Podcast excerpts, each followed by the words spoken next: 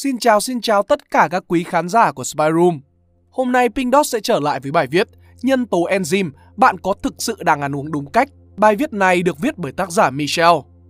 Và hãy bắt đầu ngay bây giờ để tìm hiểu xem nội dung bài viết là gì nhé.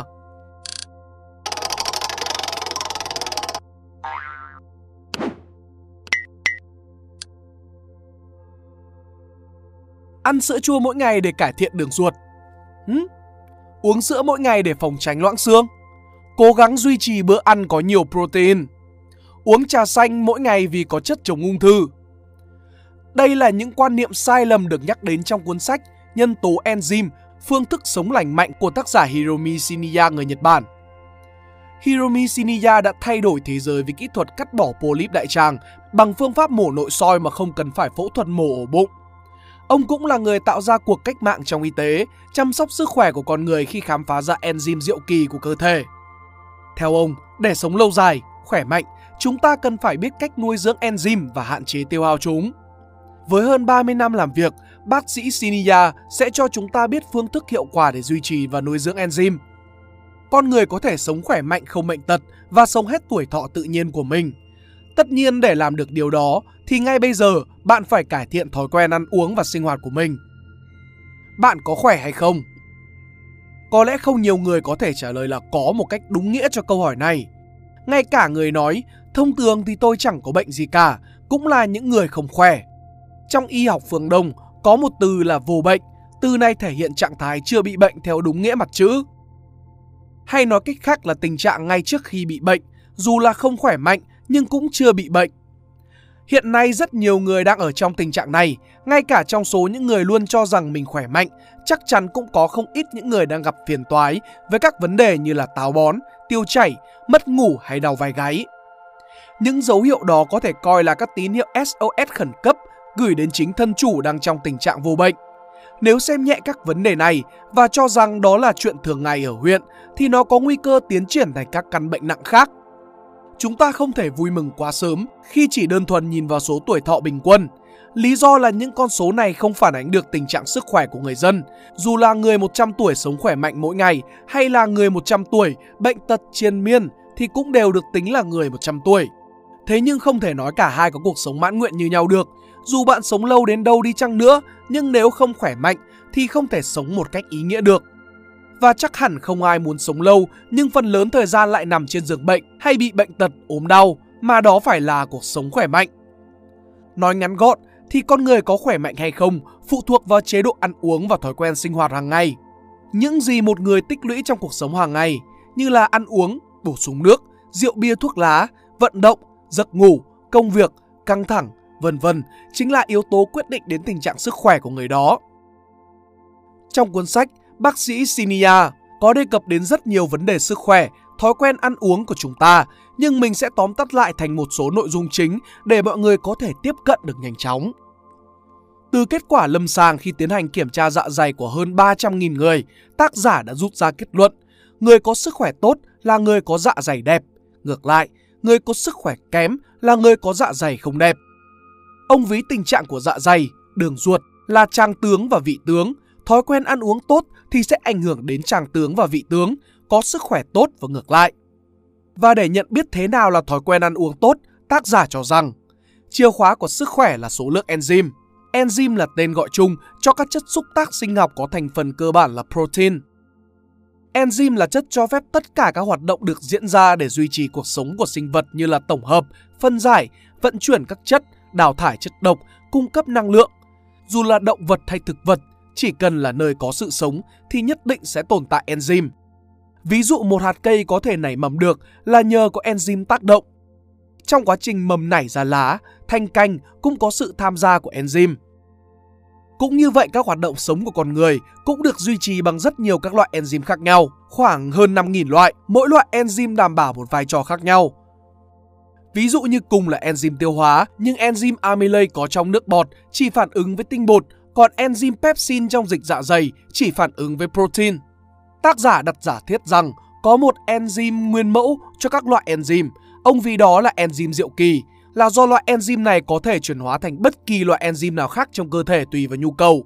Sở dĩ như vậy là do khi ông nhận thấy một lượng lớn enzyme bị tiêu tốn tại một bộ phận nhất định thì các bộ phận khác sẽ thiếu đi các enzyme cần thiết. Ví dụ như khi uống nhiều rượu, trong gan sẽ tốn một lượng enzyme lớn để phân giải cồn, giải độc.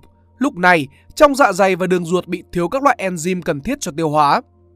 Từ đó ông cho rằng enzyme có hàng nghìn loại khác nhau nhưng không phải mỗi loại được tạo ra với số lượng nhất định mà trước hết cơ thể sống sẽ tổng hợp lại enzyme nguyên mẫu, sau đó enzyme này sẽ biến đổi thành các loại enzyme cho phù hợp với nhu cầu và được sử dụng tại các bộ phận của cơ thể. Nếu giả thuyết của bác sĩ Sinia là đúng, thì việc tiêu tốn bao nhiêu enzyme cho một bộ phận cũng đồng nghĩa với việc thiếu bấy nhiêu enzyme để cân bằng nội môi trong cơ thể. Còn một lý do nữa khiến ông tin vào sự tồn tại của enzyme rượu kỳ, đó là khi con người thường xuyên sử dụng rượu bia, thuốc lá, thuốc men, cơ thể sẽ sinh ra đề kháng với những chất này. Ví dụ khi bạn uống rượu, chất cồn được dạ dày và ruột hấp thu sẽ được tập trung ở gan, sau đó được phân giải nhờ các enzyme phân giải cồn. Người có tốc độ phân giải cồn nhanh là người có nhiều enzyme chuyên phân giải cồn trong gan. Những người này được coi là uống rượu giỏi. Ngược lại, người uống rượu kém là người có ít enzyme phân giải cồn. Tuy nhiên, ngay cả người uống rượu kém nếu luyện trong khoảng thời gian dài cũng có thể uống được kha khá rượu. Đó là do cơ thể đã quen với tình trạng các enzyme phân giải trong gan bị sử dụng với tần suất lớn, đồng thời thay đổi để có thể sử dụng nhiều enzyme tại gan. Hiện tượng này là do enzyme đã thay đổi một lượng lớn để phù hợp với nhu cầu cần thiết của cơ thể. Sự tồn tại của enzyme diệu kỳ cho đến thời điểm này của tác giả vẫn chỉ là một giả thuyết. Nhưng các số liệu lâm sàng do ông thu thập được từ việc quan sát hệ tiêu hóa của hơn 300.000 người chính là minh chứng tuyệt vời cho giả thuyết này. Theo đó, tác giả cho rằng thói quen ăn uống tốt là thói quen ăn uống bổ sung nhiều enzyme diệu kỳ. Khi con người tiêu tốn hết enzyme trong cơ thể cũng đồng nghĩa với việc người đó cũng kết thúc vòng đời của mình. Từ đó ông chỉ ra những quan niệm phổ biến về sức khỏe đều là sai lầm. Bạn có tin và thực hiện theo phương pháp này hay không? Ăn sữa chua mỗi ngày để cải thiện tiêu hóa. Uống sữa bò mỗi ngày để phòng tránh tình trạng thiếu canxi. Ăn hoa quả dễ béo nên hạn chế ăn, thay vào đó bổ sung vitamin bằng cách uống các loại thuốc bổ trợ. Hạn chế ăn tinh bột như cơm, bánh mì để tránh thừa cân. Thích các món có hàm lượng protein cao nhưng ít calo. Uống trà nhật giàu catechin. Đun sôi nước trước khi uống để loại bỏ clo tồn dư trong nước máy. Các phương pháp trên đều là các phương pháp phổ biến được cho là tốt cho sức khỏe. Tuy nhiên, nếu nhìn ở góc độ một bác sĩ nội soi dạ dày như tôi mà nói, thì đây đều là những phương pháp sai lầm, gây ảnh hưởng xấu đến vị tướng và tràng tướng. Tác giả còn chia sẻ, thực tế tôi chưa gặp ai có đường ruột tốt nhờ ăn sữa chua mỗi ngày cả. Hơn một nửa người Mỹ uống sữa bò mỗi ngày, nhưng nhiều người vẫn đang phiền muộn vì bệnh loãng xương. Những người Nhật uống trà có hàm lượng catechin cao mỗi ngày đều có dạ dày rất xấu. Những người có công việc phải uống nhiều trà mỗi ngày, ví dụ như là các bậc thầy về trà, thường xuất hiện tình trạng viêm teo dạ dày, các bệnh tiền ung thư dạ dày. Trong số những người có dạ dày, đường ruột xấu, không ai có sức khỏe tốt. Vậy tại sao những thứ làm hỏng dạ dày, đường ruột này lại luôn được giới thiệu là tốt cho sức khỏe? Có lẽ họ chỉ nhìn thấy một thành phần hiệu quả trong các thực phẩm này. Trà xanh, hiển nhiên, catechin có nhiều trong trà xanh và có tác dụng diệt khuẩn và chống oxy hóa. Vì thế người ta mới tin rằng nên uống thật nhiều trà xanh Nhật Bản thì họ có thể sống thọ hoặc phòng các bệnh chống ung thư. Tuy nhiên tác giả cho biết ông có rất nhiều nghi ngờ về catechin thần thánh này. Catechin trong trà xanh là một loại polyphenol có tác dụng ngăn cản quá trình oxy hóa là điều hoàn toàn đúng. Tuy nhiên, khi một lượng lớn catechin kết hợp với nhau sẽ tạo ra một chất khác gọi là tannin. Tannin là thành phần chát có trong thực vật, vị chát của quả hồng cũng chính là chất tannin này. Tannin có đặc tính dễ oxy hóa, khi gặp nhiệt độ cao hay tiếp xúc với không khí sẽ dễ dàng chuyển hóa thành axit tannic. Các axit tannic này sẽ làm đông cứng các protein. Học thuyết của tôi cho thấy các axit tannic có trong trà gây ra ảnh hưởng xấu đến niêm mạc dạ dày và khiến dạ dày ngày càng kém. Tác giả cho biết, thực tế khi nội soi dạ dày của những người uống nhiều trà có sự axit tannic, trà xanh của Nhật Bản, trà Trung Quốc, hồng trà, cà phê, trà Dokudami, trà Tochu. Kết quả cho thấy niêm mạc dạ dày của nhiều người ngày càng mỏng đi và xuất hiện tình trạng teo dạ dày. Tình trạng teo dạ dày mãn tính hay bệnh viêm teo dạ dày này rất dễ chuyển hóa thành ung thư dạ dày. Để chứng minh cho giả thuyết này, vào tháng 9 năm 2003, tại Hội thảo ung thư Nhật Bản, giáo sư Tawanishi Tadashiyu từ Đại học Mie, khoa Y, đã cùng các cộng sự của mình công bố bản báo cáo cho thấy catechin gây tổn thương đến các DNA. Lời khuyên của tác giả, những ai thích uống trà, hãy uống trà không sử dụng thuốc bảo vệ thực vật, uống sau khi ăn để tránh tổn thương đến niêm mạc dạ dày và mỗi ngày chỉ nên uống từ 2 đến 3 cốc trà mà thôi. Ăn thịt nhiều không có nghĩa là khỏe mạnh. Protein là chất cơ bản để cấu tạo nên các bộ phận trong cơ thể, nên có thể nói đây là loại dinh dưỡng cực kỳ cần thiết cho con người. Chính vì vậy, việc ăn các loại thịt chứa nhiều protein được cho là có lợi với các vận động viên thể thao, người trẻ tuổi đang trong giai đoạn trưởng thành, người có cơ thể suy nhược hay người già. Quan niệm thịt chính là nguồn sức sống của người Nhật là ảnh hưởng từ quan niệm dinh dưỡng của người Mỹ lúc bấy giờ. Tuy nhiên, báo cáo McGrovern đã phủ nhận hoàn toàn những quan niệm ăn uống lúc bấy giờ. Báo cáo đưa ra định nghĩa về chế độ ăn uống lý tưởng, chính là chế độ ăn của người Nhật trước thời kỳ Genroku 1688 đến 1704. Chế độ ăn này gồm có món chính là ngũ cốc nhưng không say sát hoàn toàn. Đồ ăn kèm là các loại rau, tảo biển theo mùa, cùng các loại cá nhỏ cung cấp protein. Tất nhiên mấy lời quảng cáo như kiểu không ăn thịt thì cơ bắp không phát triển được đều là nói dối. Cứ nhìn vào tự nhiên các bạn sẽ thấy sư tử đại diện cho động vật ăn thịt, chắc chắn mọi người sẽ thấy rằng cơ bắp của nó cực kỳ săn chắc. Nhưng thực ra, cơ bắp của các loài ăn cỏ như ngựa còn phát triển vượt trội hơn cả sư tử. Minh chứng rõ ràng là hổ hay sư tử khi đuổi bắt con mồi đều không đuổi bắt trong thời gian dài. Thế mạnh của chúng chính là giành chiến thắng nhờ phát huy sức mạnh, tốc độ nhất thời, bởi chúng biết nếu so về độ bền thì không thể nào so bằng các loài động vật ăn cỏ vốn đã có cơ bắp phát triển. Không ăn thịt thì không lớn lên được, câu nói này cũng toàn là nói dối. Voi hay hiêu cao cổ đều to hơn hổ, sư tử đến mấy lần, nhưng chúng đều là động vật ăn cỏ. Hơn nữa, có một sự thật là khi ăn nhiều thịt động vật có chứa protein, tốc độ trưởng thành của con người được đẩy nhanh hơn. Có lẽ tình trạng trẻ em lớn nhanh trong những năm gần đây là do lượng protein hấp thụ vào cơ thể đang ngày tăng lên. Tuy nhiên, trẻ em lớn nhanh cũng đồng nghĩa với việc chúng đang rơi vào nguy hiểm. Đó là quá trình trưởng thành. Khi đến độ tuổi nào đó nó sẽ chuyển sang lão hóa. Với những ai thích ăn thịt, hãy nhớ rằng ăn nhiều thịt sẽ phá hoại sức khỏe của bạn và đẩy nhanh quá trình lão hóa. Càng uống thuốc dạ dày càng làm dạ dày kém đi. Trong cơ thể con người có hai nơi cần có sự bảo vệ của axit mạnh mới có thể hoạt động được bình thường, đó là dạ dày và âm đạo phụ nữ. Ở cả hai vùng này, độ pH luôn dao động ở mức từ 1,5 đến 3. Vậy tại sao ở hai vị trí này lại có axit mạnh đến như vậy? Một trong các nguyên nhân chính là diệt khuẩn.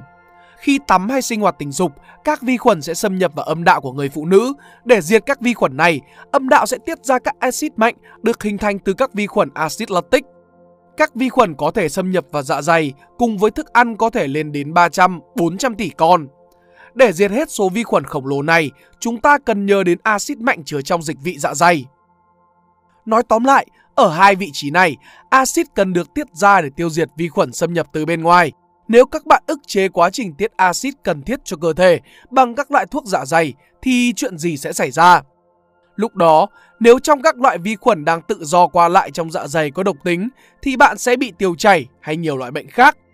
Tác hại của thuốc dạ dày đối với cơ thể không chỉ có vậy, khi quá trình tiết axit dạ dày bị ức chế sẽ dẫn đến thiếu dịch vị và axit chlorhydric vốn rất quan trọng trong việc thúc đẩy các enzyme tiêu hóa, làm việc tiêu hóa thức ăn của cơ thể kém đi.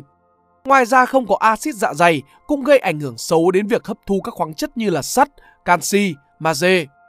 Những bệnh nhân từng phẫu thuật chữa viêm loét dạ dày hay ung thư dạ dày thường bị thiếu máu. Nguyên nhân là do bị cắt dạ dày nên không thể tiết axit dạ dày được.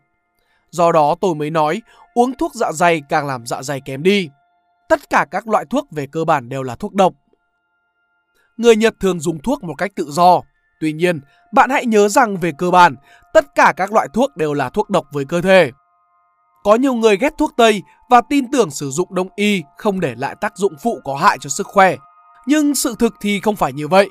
Dù là thuốc đông y hay thuốc Tây, thuốc nào cũng đều là thuốc độc với cơ thể con người. Năm 19 tuổi tôi bị cảm cúm, đó cũng là lần cuối tôi bị bệnh. Chính vì vậy, tôi hầu như không phải uống loại thuốc nào cả. Những người giống như tôi, trong mấy chục năm đều không uống thuốc, không bia rượu thuốc lá, cũng không ăn thực phẩm có chứa thuốc bảo vệ thực vật hay là chứa chất phụ da, chỉ cần có một chút độc tố thôi cũng khiến cơ thể mẫn cảm. Ví dụ như chỉ cần uống canh miso có thêm gia vị hóa học, mạch đập nhanh hơn 20 nhịp, mặt đỏ bừng sung huyết. Nếu uống một cốc cà phê, huyết áp sẽ tăng lên từ 10 đến 20. Những người có phản ứng chỉ với một lượng thuốc nhỏ như tôi được gọi là quá mẫn cảm về thuốc. Tuy nhiên, tôi nghĩ cụm từ này là không đúng, cơ thể con người vốn chính là như vậy. Hiện nay, nhiều người sử dụng các loại thực phẩm và đồ uống hàng ngày như là rượu, thuốc lá, cà phê, các thực phẩm sử dụng chất bảo vệ thực vật hay các gia vị hóa học khiến cơ thể chúng ta quen dần với các kích thích, đồng thời bắt đầu kháng thuốc. Tất nhiên, với vai trò là một bác sĩ, tôi vẫn kê đơn thuốc cho bệnh nhân của mình trong trường hợp cần thiết. Khi kê đơn, tôi phải có trách nhiệm lựa chọn những loại thuốc ít gây ảnh hưởng nhất đến cơ thể người bệnh. Vì vậy, tôi đã dùng chính cơ thể mẫn cảm của mình để thử nghiệm với các loại thuốc. Trước khi kê đơn, tôi thường uống khoảng 1 phần tư hoặc 1 phần 8 liều lượng đơn thuốc để kiểm chứng trên chính cơ thể bản thân loại thuốc này sẽ gây phản ứng như thế nào với cơ thể.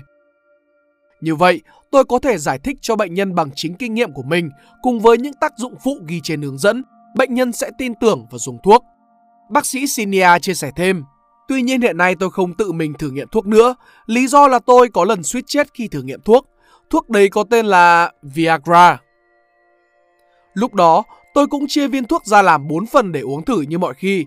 Tuy nhiên, Viagra lại rất cứng mà tôi không thể chia nó thành các phần nhỏ được. Cuối cùng tôi chỉ liếm một ít bột thuốc dính trên đầu ngón tay. Tôi nghĩ lúc đó mình chỉ uống 1 phần 7 viên thuốc. Tuy chỉ một lượng nhỏ như vậy, nhưng mà cơn đau rất dữ dội. Tất cả các thay đổi sau khi uống thuốc xảy ra trong khoảng 10 phút. Đầu tiên là phản ứng của cơ thể. Tôi bị nghẹt mũi, tiếp đến là mặt tôi có cảm giác sưng lên. Sau đó, tình trạng nghẹt thở càng lúc càng nghiêm trọng. Thậm chí tôi đã nghĩ nếu cứ tiếp tục như thế này thì mình có chết không. Lúc đó tôi rất đau, khó chịu và bắt đầu cảm thấy sợ. Tôi sợ đến mức còn cầu nguyện trong lòng, xin đừng bắt con chết. Từ đó tôi mới hiểu ra một điều, tác dụng phụ của thuốc càng nhanh thì độc tính của thuốc càng mạnh. Thuốc có công hiệu càng mạnh, hiệu quả càng nhanh thì nó lại càng có hại cho cơ thể. Tại sao không thể chữa bệnh ung thư bằng các loại thuốc chống ung thư? Tôi đã từng đề cập đến ở trên là dù loại thuốc nào đi chăng nữa thì cũng đều là thuốc độc làm tổn hại đến cơ thể con người. Lý do lớn nhất để tôi khẳng định như vậy là chúng khiến cơ thể tốn một lượng lớn enzyme diệu kỳ. Trong số vô vàn các loại thuốc, loại nguy hiểm nhất với enzyme diệu kỳ chính là thuốc chống ung thư. Theo quan điểm của tác giả, ông cho rằng những loại thuốc này không khác gì thuốc độc giết người, tốt nhất là không nên dùng, ngay cả trong trường hợp phát hiện thấy ung thư ở tuyến bạch huyết. Bên ngoài đại tràng, ông cũng không kê đơn thuốc chống ung thư cho bệnh nhân. Phương pháp trị liệu của ông là cắt bỏ bộ phận đã bị di căn sang ung thư. Sau khi loại bỏ hết các bộ phận bị ung thư, có thể nhìn thấy trên cơ thể bệnh nhân. Tiếp tục loại bỏ các yếu tố được cho là nguyên nhân gây ung thư. Trước tiên phải kể đến việc bỏ thói quen hút thuốc lá và uống rượu. Sau đó, trong 4 đến 5 năm phải ngưng sử dụng các loại thịt, sữa bò, các sản phẩm từ sữa, cùng với việc thực hiện phương pháp ăn uống Sinia. Chỉ ăn một lượng nhỏ thịt động vật, tôi còn hỗ trợ bệnh nhân về mặt tinh thần để bệnh nhân cảm thấy vui vẻ. Sở dĩ tác giả cho rằng thuốc chống ung thư là chất độc giết người, đó là khi đi vào cơ thể, các chất này sẽ sinh ra một lượng lớn gốc tự do oxy hóa. Dựa vào các gốc tự do oxy hóa có độc tính mạnh này, thuốc chống ung thư có thể tiêu diệt các tế bào ung thư nhưng đồng thời tiêu diệt luôn cả tế bào bình thường. Trong thực tế, cũng có người bình phục bằng phương pháp trị liệu sử dụng thuốc chống ung thư. Tuy nhiên, phần lớn những người đó là những người trẻ tuổi và duy trì được số lượng lớn enzyme diệu kỳ trong cơ thể. Theo thời gian, số lượng enzyme diệu kỳ trong cơ thể bị giảm xuống, tỷ lệ dùng thuốc chống ung thư ở người trẻ tuổi cao hơn. Bởi với những người trẻ, dù có tiêu tốn lượng lớn enzyme diệu kỳ vì thuốc chống ung thư, nhưng trong cơ thể vẫn còn lượng enzyme cần thiết cho cơ thể phục hồi sau tổn thương. Các tác dụng phụ của thuốc là chán ăn, buồn nôn, rụng tóc, tất cả các triệu chứng này đều xảy ra sau khi bị thiếu hụt enzyme trong cơ thể. Hậu quả khi sử dụng lượng lớn enzyme diệu kỳ vào việc giải độc. Enzyme diệu kỳ không phải là thứ được tạo ra vô hạn khi bạn thực hiện chế độ ăn uống điều độ, thói quen sống lành mạnh, không lãng phí các enzyme, chúng sẽ trở thành nguồn năng lượng quan trọng duy trì sinh mệnh của bạn. Hạn chế sử dụng các enzyme diệu kỳ chính là bí quyết để chữa trị bệnh tật và sống lâu dài hơn, khỏe mạnh. Tại sao cơm lại luôn tốt hơn cháo? Khi xem xét lại các kiến thức thông thường từ trước đến nay, với trọng tâm là enzyme, tôi nhận ra trong số các thói quen mà mọi người hay làm và cho rằng đó là thói quen vì cơ thể. Một trong số đó là suất ăn bệnh viện cho các bệnh nhân nhập viện, đó chính là cháo. Đặc biệt với những bệnh nhân vừa làm phẫu thuật liên quan đến nội tạng, thường thì họ sẽ làm theo cách để dạ dày không phải làm việc quá nhiều, hãy bắt đầu từ bữa cơm 3 phần cháo. Tuy nhiên đây lại là một sai lầm lớn Kể cả với những bệnh nhân phẫu thuật dạ dày, ban đầu ông cũng kê cho họ chế độ ăn bình thường ngay sau khi phẫu thuật. Ông cũng từng cho bệnh nhân ăn sushi vào bữa trưa 3 ngày sau khi phẫu thuật. Nếu hiểu được cơ chế hoạt động của enzyme bạn sẽ hiểu, Điểm tốt của bữa ăn bình thường là phải nhai kỹ, trong nước bọt có chứa enzyme tiêu hóa. Nhờ quá trình nhai mà enzyme được trộn đều cùng với thức ăn trong khoang miệng, thúc đẩy quá trình phân giải thức ăn, do đó hấp thu thức ăn sẽ tốt hơn. Tuy nhiên, nếu ban đầu cho bệnh nhân ăn cháo, bệnh nhân còn chưa nhai được 6 miếng thì đã nuốt. Vì thế, dù là cháo mềm nhưng lại không được trộn cùng với enzyme nên quá trình tiêu hóa sẽ rất kém. Sữa bò chỉ là đồ uống dành cho bê con. 1. Sữa bò gây khó tiêu hóa. Mặc dù trong sữa bò chứa nhiều protein, chất béo, đường, canxi, vitamin, nhưng thực tế không có thực phẩm nào khó tiêu như sữa bò. Casein chiếm tới 80% số lượng protein có trong sữa bò, ngay khi vào dạ dày sẽ bị đông cứng lại nên rất khó để tiêu hóa. 2. Uống nhiều sữa bò dẫn đến loãng xương. Nhầm lẫn lớn nhất của mọi người đối với sữa bò là sữa bò giúp phòng tránh loãng xương, nhưng đây lại là một sai lầm tai hại, chính vì uống quá nhiều sữa bò mới dẫn đến loãng xương. Nồng độ canxi trong máu người ổn định ở khoảng 9 đến 20 mg trên 100 cc. Khi uống sữa bò, nồng độ canxi trong máu sẽ tăng lên nhanh chóng. Nên nếu chỉ nhìn qua, mọi người sẽ cho rằng cơ thể hấp thu được nhiều canxi. Tuy nhiên, chính cái gọi là tăng nồng độ canxi trong máu này lại gây nên bi kịch cho chúng ta. Thực ra, khi nồng độ canxi trong máu tăng lên, cơ thể sẽ điều chỉnh sao cho nồng độ canxi quay trở về với giá trị cân bằng ban đầu. Lượng canxi thừa sẽ được thận bài tiết qua đường nước tiểu. Thật đáng buồn cười khi chính lượng canxi trong sữa bò vốn được ta uống để hấp thu thêm canxi lại giảm lượng canxi trong cơ thể. Bốn nước có ngành công nghiệp sữa lớn nhất trên thế giới là Mỹ, Thụy Điển, Đan Mạch, Phần Lan. Tại các nước này, người dân uống sữa mỗi ngày, tỷ lệ loãng xương, gãy xương ở các nước này cao là vì vậy. Trong khi đó, canxi trong các loại cá nhỏ hay rong biển mà người Nhật hay ăn trước đây không bị hấp thu nhiều đến mức làm tăng nồng độ canxi trong máu. Giai đoạn chưa hình thành thói quen uống sữa, người Nhật hầu như không bị bệnh loãng xương. Ngay cả hiện tại, tôi cũng chưa nghe nói những người không có thói quen uống sữa hay ghét sữa bị bệnh gì cả. 3. Sữa bán trên thị trường có thể coi là sữa bị gì? Sữa trước khi chế biến chứa rất nhiều các thành phần có lợi. Trong đó cũng có rất nhiều enzyme như enzyme lactase, phân giải carbon hydrate, enzyme lipase, phân giải chất béo, enzyme proteasa, phân giải protein. Ngoài ra, trong loại sữa trước khi được gia công còn chứa lactoferrin, được biết đến với công dụng chống oxy hóa, chống viêm, chống virus, điều hòa hệ miễn dịch, vân vân. Tuy nhiên, trong loại sữa bò bán trên thị trường hiện nay, các thành phần có lợi kể trên đều đã bị mất trong quá trình chế biến sữa. Sữa sau khi được vắt ra từ vú bò sẽ được chứa trong một cái bể lớn. Sau đó, sữa của các nông hộ sẽ được chuyển đến một bể chứa lớn hơn. Tại đây, sữa được khuấy đều để đồng hóa. Đồng hóa có nghĩa là làm đồng đều. Vậy làm đồng đều cái gì? Đó là các hạt chất béo có trong sữa. Trong sữa có khoảng 4% chất béo, nhưng chủ yếu chúng tồn tại dưới các hạt nhỏ được gọi là giọt chất béo. Nếu để sữa tươi một thời gian, giọt chất béo sẽ nổi lên trên và tạo thành váng sữa. Để tránh tình trạng này, người ta sử dụng các loại máy đồng hóa sữa để nghiền nhỏ các giọt chất béo. Trong quá trình đồng hóa, các chất béo vốn có trong sữa tươi đã kết hợp với oxy, biến thành lipid peroxide. Lipid peroxide chính là chất béo bị oxy hóa quá mức, đó chính là chất béo bị dì xét nặng. Quá trình xử lý sữa chưa dừng lại ở đó, sữa được đồng hóa bắt buộc phải được tiệt trùng để ngăn ngừa sự sinh sản của vi khuẩn. Phương pháp diệt khuẩn sữa có thể chia làm 4 cách lớn sau đây.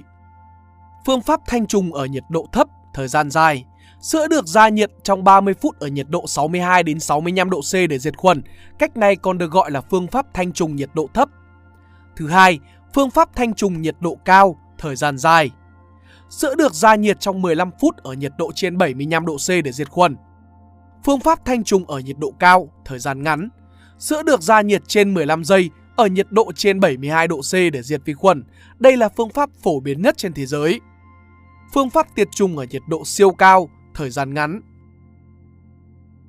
Sữa được gia nhiệt trong 2 giây ở nhiệt độ 120 độ đến 130 độ C hoặc gia nhiệt trong 1 giây ở 150 độ C để tiệt trùng.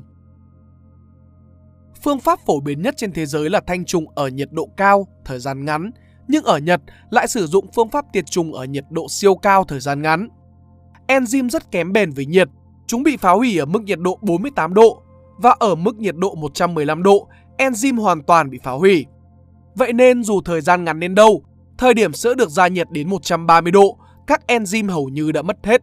Một vấn đề nữa là protein là chất biến tính vì nhiệt, Khi luộc trứng trong thời gian dài, lòng đỏ của trứng dễ bị bong ra, protein trong sữa cũng biến đổi giống như vậy.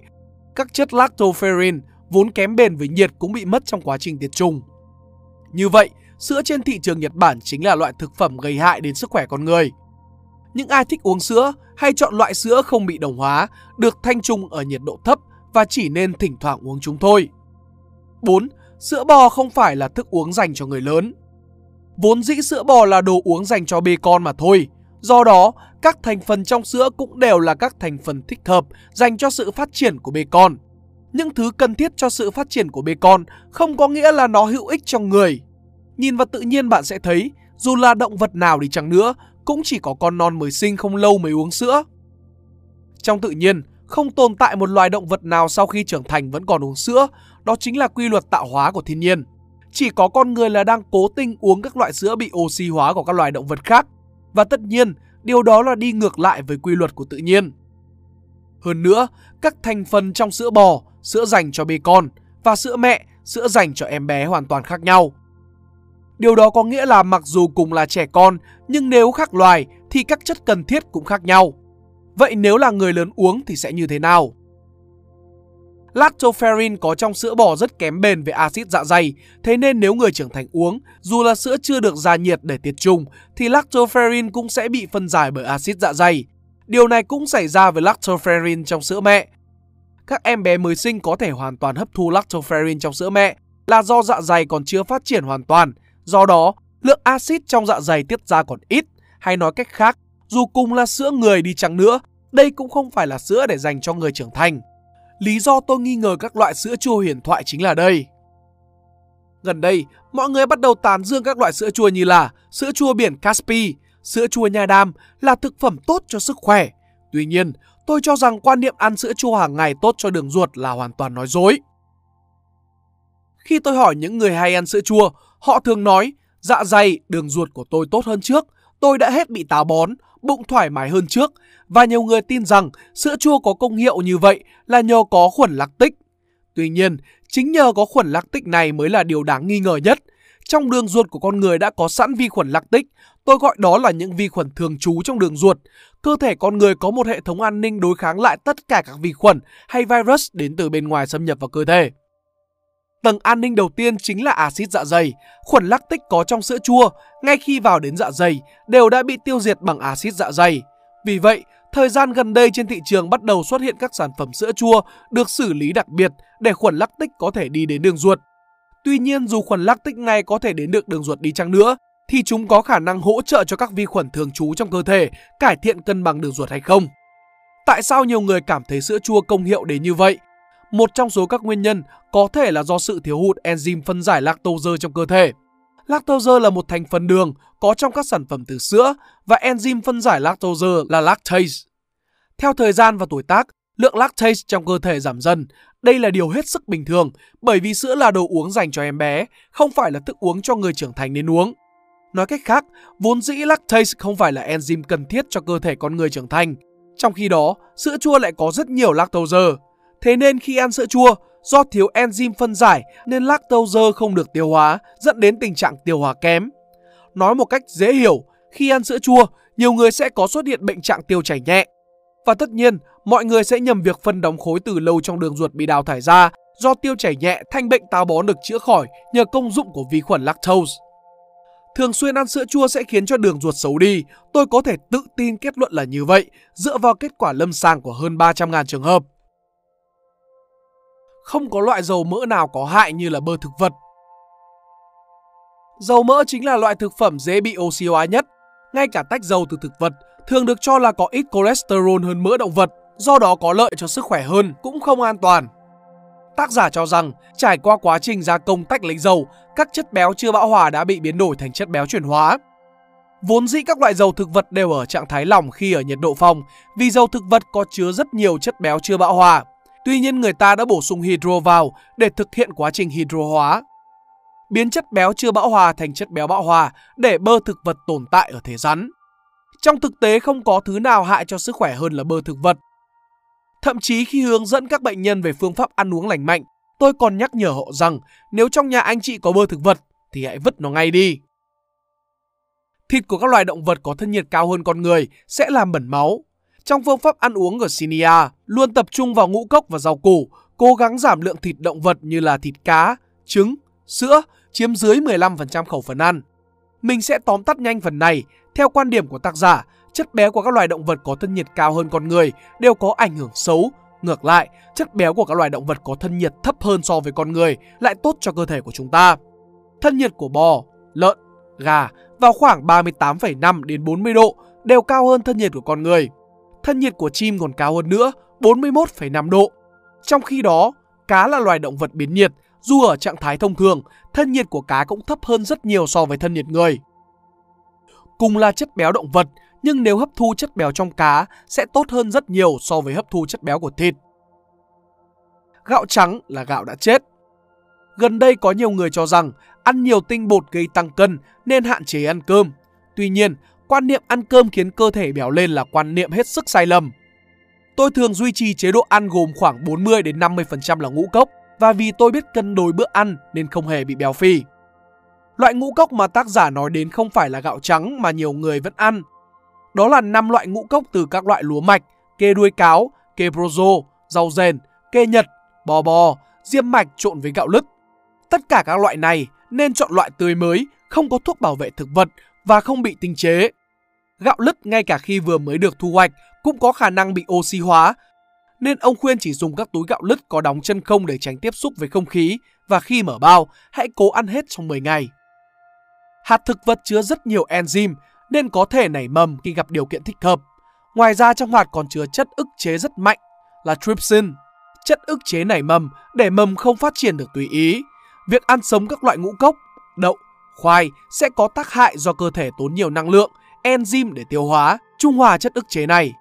Tuy nhiên, chất ức chế trypsin sẽ mất đi khi gặp nhiệt độ cao. Hơn thế nữa là đồ ăn được nấu cùng cũng dễ tiêu hóa hơn, vậy nên sẽ tốt hơn nếu bạn nấu chín ngũ cốc trước khi ăn.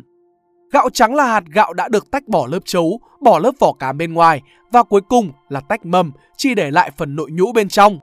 Tuy nhiên, đây chính là gạo đã chết bởi vì sau khi loại bỏ hết các phần quan trọng trong hạt gạo, do vậy, gạo trắng dù có tốt đến đâu cũng chỉ chứa 1 phần tư chất dinh dưỡng so với gạo lứt. Hơn nữa, chúng sẽ nhanh chóng bị oxy hóa hơn gạo lứt do gạo chưa được tinh chế. Gạo lứt có thể nảy mầm vì đây là gạo còn sống, chứa trong mình nguồn năng lượng sống, còn gạo trắng thì không. Vì vậy, gạo trắng là gạo đã chết. Phương pháp ăn uống của Sinia Ăn thực phẩm chứa nhiều enzyme Điều cơ bản trong phương pháp ăn uống là thực phẩm chứa enzyme là thực phẩm tốt. Ngược lại, thực phẩm chứa ít enzyme hoặc không có enzyme là thực phẩm xấu. Từ bé, tôi đã có một bí quyết để có thể làm thân ngay lập tức với bất kỳ chú chó nào và nó cũng không khó như các bạn tưởng tượng. Chỉ cần nhổ nước bọt ra lòng bàn tay để cho chú chó liếm và thế là nó thân với bạn ngay. Bằng cách này, bạn có thể làm quen với bất kỳ chú chó nào. Ông nhận ra những chú chó này rất thích các enzyme có trong nước bọt. Từ quan điểm này, ông nhận thấy một điều là rất nhiều loài động vật với các tập tính ăn uống khác nhau nhưng tất cả đều có một điểm chung là thích thức ăn chứa nhiều enzyme. Trong đó, phải chăng con người chúng ta lại quên đi nguyên tắc cơ bản ăn uống trong tự nhiên này? Nhắc đến động vật ăn thịt, chắc hẳn mọi người phải nghĩ ngay đến loài động vật chỉ cần thịt mà thôi. Nhưng thực sự không phải như vậy, động vật ăn thịt thường ăn cả thực vật. Tại sao chúng lại chỉ ăn thịt? Nguyên nhân là do trong cơ thể không chứa các enzyme phân giải thực vật. Nếu các bạn quan sát kỹ, sẽ thấy chúng chỉ ăn các loài động vật ăn cỏ và sau khi săn được con mồi, chúng sẽ ăn ở ruột, cơ quan nội tạng đầu tiên, nơi tiêu hóa lượng thực vật mà động vật ăn cỏ đã ăn cùng với các enzyme tiêu hóa tương ứng. Nhờ đó, động vật ăn thịt có thể hấp thu được các loài thực vật đã và đang được tiêu hóa trong dạ dày, đường ruột của động vật ăn cỏ. Trong nền dinh dưỡng học hiện đại lại không có nhiều sự hiện diện của các enzyme, yếu tố cơ bản của thức ăn. Chính vì vậy, con người đang ăn phải các thực phẩm chết mà không phải là enzyme. Bữa ăn lý tưởng Bữa ăn lý tưởng theo quan điểm của tác giả gồm có 85% thực vật, còn lại 15% là ăn động vật. Ông có thể đưa ra con số này chính là nhờ vào số răng của con người. Vì răng phản ánh thói quen ăn uống của động vật. Ví dụ, răng của động vật ăn thịt thì nhọn ở phần đầu giống như răng nanh của con người. Loại răng này thích hợp với việc cắn xé thịt động vật, trong khi đó các loài ăn cỏ có răng vuông, mỏng như răng cửa ở người, thích hợp cho việc nhai cỏ và răng hàm để nghiền cỏ. Con người có 32 chiếc răng, bao gồm cả răng khôn. Ở mỗi hàm, con người có một cặp răng nanh, trong khi có hai cặp răng cửa và năm cặp răng hàm. Tỷ lệ răng 17 này nếu đưa vào tỷ lệ món ăn sẽ được 85% món ăn thực vật, 15% món ăn động vật. Chế độ ăn uống cân đối, hợp lý nhất với những người như sau. Tỷ lệ giữa món ăn thực vật và món ăn động vật là 85 hoặc 90% và 10% hoặc 15%. Xét tổng thể bữa ăn, ngũ cốc chiếm 50%, rau củ, hoa quả chiếm 35% đến 45%, thịt động vật chiếm từ 10 đến 15%. Với ngũ cốc, nên chọn các loại ngũ cốc không chế biến tinh. Về thực phẩm động vật, cố gắng ăn thịt động vật có thân nhiệt thấp hơn so với cơ thể người, ví dụ như là cá.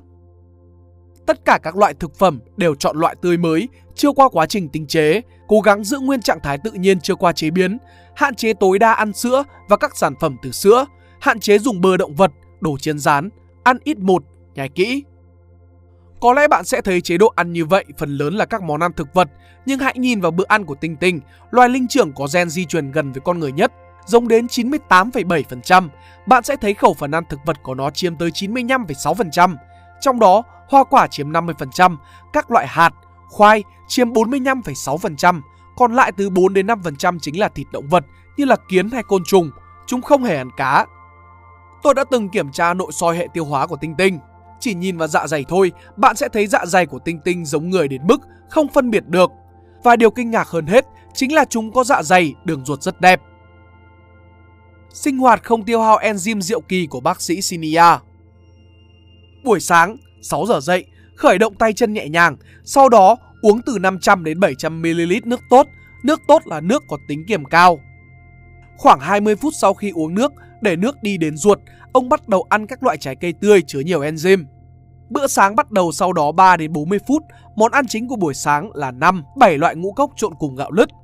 Đồ ăn kèm có rau hấp, natto, món ăn truyền thống của Nhật Bản làm từ đậu tương lên men, dòng biển, ông cũng ăn thêm một nhúm tàu bẹ nữa.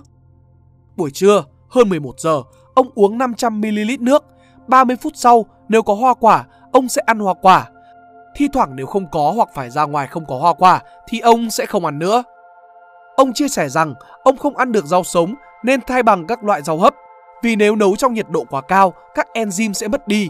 Bữa trưa của ông có các món chính vẫn là ngũ cốc. Buổi chiều, sau khi ăn trưa, ông không ăn các bữa nhẹ. Đến 16 giờ 30, ông uống tiếp 500ml nước.